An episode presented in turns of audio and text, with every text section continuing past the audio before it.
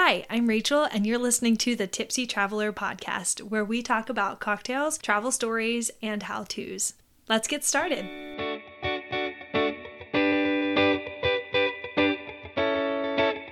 Hello, and welcome to the sixteenth episode of the Tipsy Traveler podcast. Today, I'm going to be talking about how to unplan a trip, which is really something I just made up, so bear with me. But of course, before we get started, I want to share with you guys the cocktail of the week. This week, the cocktail is called Death in the Gulf Stream. I've heard that Hemingway really liked this drink, and I don't know, it just sounded fun, if I'm being honest. So essentially what it is, is two ounces of gin, an ounce of lime juice, half half an ounce of cane syrup, and then a few dashes of Angostura bitters or like any kind of aromatic bitters, and then some grated zest uh, from the lime. And I don't know why it's called Death in the Gulf Stream, because if there's death in a drink, like the, the word death, I think it's going to be like over the top boozy, but like two ounces is pretty normal for a drink, especially a drink this size. So yeah, I don't really know. I mean, the Gulf Stream part makes sense because of all the lime. But I hope you guys try it, and I hope you really enjoy it. If you want to see me make it on TikTok, you can hop over to our TikTok. We are at the Tipsy Traveler on TikTok. Woo! And I've got to say, every single time I talk about TikTok, I feel like a poser because I really don't know what I'm doing. And I am not that old, but I feel really old when it comes to learning things like TikTok. I don't know.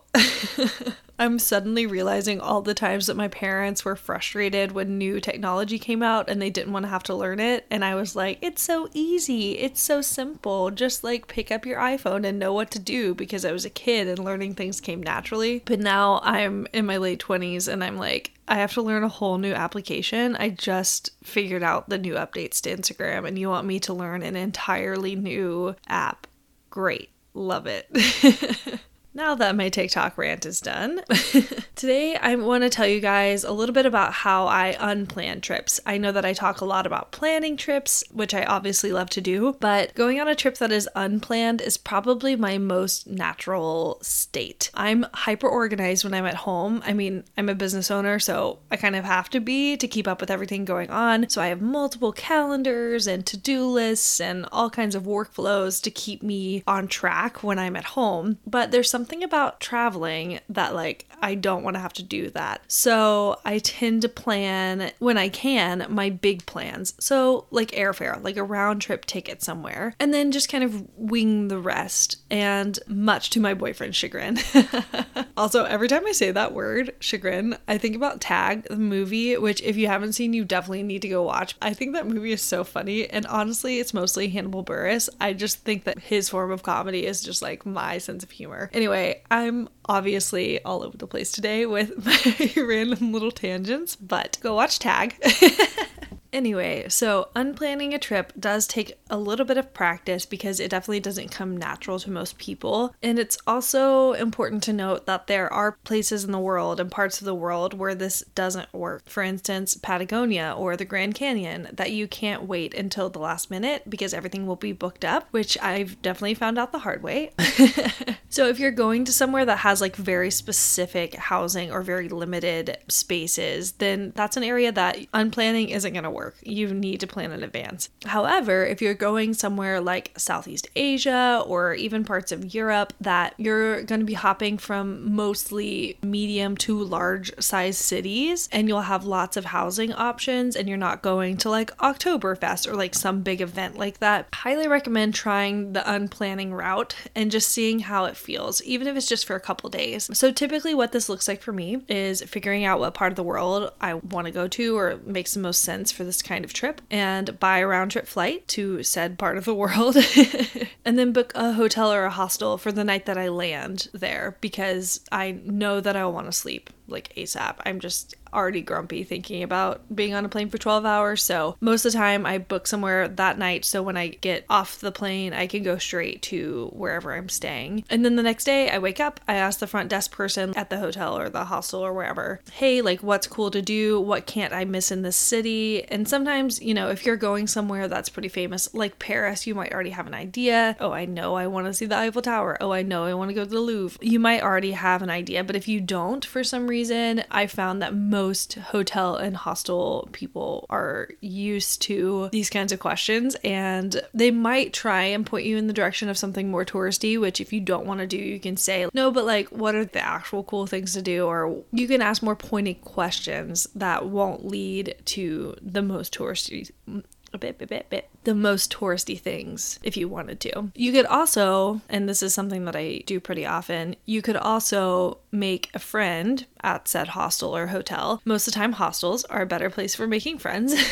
Hotels, not so much most of the time. I mean, I could be wrong, prove me wrong, but, and just kind of see what they're doing. See if they're going on a tour, see what they're going out in the world to do that day, or what they did the day before that they really enjoyed. Because honestly, not every single thing that you do while you're traveling is going to be untourist. Like, there's no way to do that. I'm not going to say no way, but it is really difficult, especially since you are a tourist. So talking to other tourists to see what they've done that they really enjoyed is a really good place to start sometimes. And then as the day kind of goes about and you're doing the activities that you just decided on, you kind of think through like, hey, do I like this hostel or the hotel where I'm currently staying? Is it centrally located now that I know where things are? Now that I've gone into the city, is it an hour bus ride into the city? Is it a two minute walk to all the cool things? Or could there be a more centrally located or cleaner or cheaper or more expensive option that would fit your needs better? And so then kind of throughout the day, I'm ruminating on that. And sometimes it's very apparent. Sometimes I get to a place and I'm like, this place is so cool, I have to stay here again. And sometimes I get to places and I'm like, I'm really sketched out. There are slugs in my bedroom. I cannot stay here.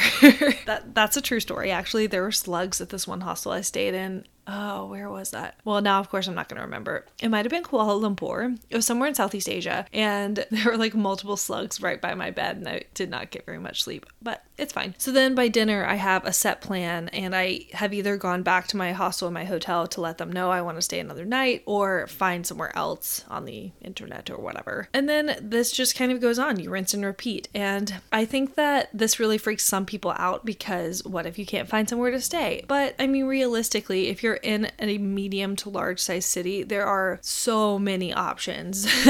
But you're right, it does mean that occasionally, you know, from time to time, you might have to stay somewhere that isn't your first choice because things are sold out, because your first choice is sold out. So I'm not going to say that that never happens, but I'm saying that most of the time it's not going to. And also you'll be able to find somewhere to sleep. But if you're a really particular person, this is not the method for you. I'm just going to throw that out there. This is more for people who are like down to go with the flow. And one of the best like perks or pros of traveling this way is that you're not locked into something. So if you get somewhere and you don't like it, you're not locked into staying there for a week because you booked a week of hotels and you don't want to forfeit that money. This doesn't happen to me very often because I like most places. And actually, the only time that I can really think that I really could not stand a place was Bangkok. I got to Bangkok. Everyone had kind of talked it up, if I'm being honest, but I got to Bangkok and it was hot and it was crowded and I was just sticky the entire time, which I know part of that is just just being in a warmer climate. But part of it too was just, it's a big city. There are a lot of people there. There are a lot of tourists. And so I did some of the tourist things the first day I got there and I just decided it was not for me. So I did stay one more night. And then after that, I got on a train, but I was supposed to spend an entire week there. And I keep thinking about like, if I had spent an entire week there instead of going to see other parts of Thailand that I loved so much more and got to spend time on the beach, which I mean, who doesn't want to spend time on the beach? And how different that trip would have been if I had locked myself in to a week's worth of hotels and a week's worth of tours or other tickets to things, and I wasn't able to leave when I was grumpy and hot. Speaking of which, as I'm just throwing out random advice, if you go to Southeast Asia and you are particularly prone to being grumpy when you're warm, like I am, anytime I'm like a little bit overly hot, I get really grumpy. Make sure that you're double checking to see if your hostel has a fan in the room or air conditioning in the room or neither, because I definitely stayed in a hostel the first night that had neither, and it was absolutely miserable, you guys. So make sure that you're paying attention to that, because if you're really high maintenance, you might need air conditioner like me, which I never thought I was going to be that person, but honestly, I just get so irritated when I'm warm, like I can't handle it. So just be paying attention to that when you book things. So if you have the option to to kind of go with the flow of the day and mix things up if you're not feeling it. It does bring kind of an extra spontaneity to the trip, but also it's okay if you don't enjoy something because you can move on a lot easier. I feel like this tactic definitely lends itself best to backpackers, but it doesn't necessarily have to be that way. You could even make three or four days out of your week-long trip this way and have more set plans for the rest of it. I know that my boyfriend is a lot more of a planner when we go on international trips because he gets a little bit more nervous. So we've met sometimes in the middle and done compromise trips where we have a few days in the middle where we just kind of get to do whatever we want, but the beginning part, the first few days of the trip and the last few days are like pretty rigidly planned. I say rigid, I mean, he's not even like an over the top like rigid planner, just more so than I am, which is hilarious because we are the exact opposite when we're at home. He's the one who's like super go with the flow when we're at home, and I'm the one who has like every single thing detail planned. I don't know what happens when we get on an airplane, but like the whole world changes. I'm really curious to see how this plays out for other people because I think that unplanning or like having a loose structure for trips is the best way to travel. Obviously, I'm biased, but I wonder how well this transfers over to people who may maybe haven't traveled as much or don't feel as confident, because I'm kind of one of those people that whenever I'm dropped into a situation, I'm just going to figure it out. And like, if it doesn't work, I'm going to pivot. And not that I don't get rattled easily, because that's not true, but, but more so that I'm not scared of getting lost in a city that I don't know or getting on the wrong bus, because I've done it so much that it's kind of second nature to me. I have a game plan in my mind of what to do if it happens, but I'd love for you guys to let me know how this works. If you're starting to plan a trip as As the world is being pieced back together after COVID and you want to try something new, try having a really loose structure and let me know how it goes. You can reach out to me on Instagram. We are at the Tipsy Traveler Official. Or TikTok, we are at the Tipsy Traveler. And yeah, I really hope that you start implementing some loose structure into your trip planning because it is really exhilarating to have that free space to do whatever you want. Next week, I'm going to be talking about cruising. Something you may not know about me is that I love to cruise. I'll get into why and where and when and blah, blah, blah, blah, blah next week. In the meantime, I really hope I hear from you guys, and yeah, let's talk about traveling. It's time.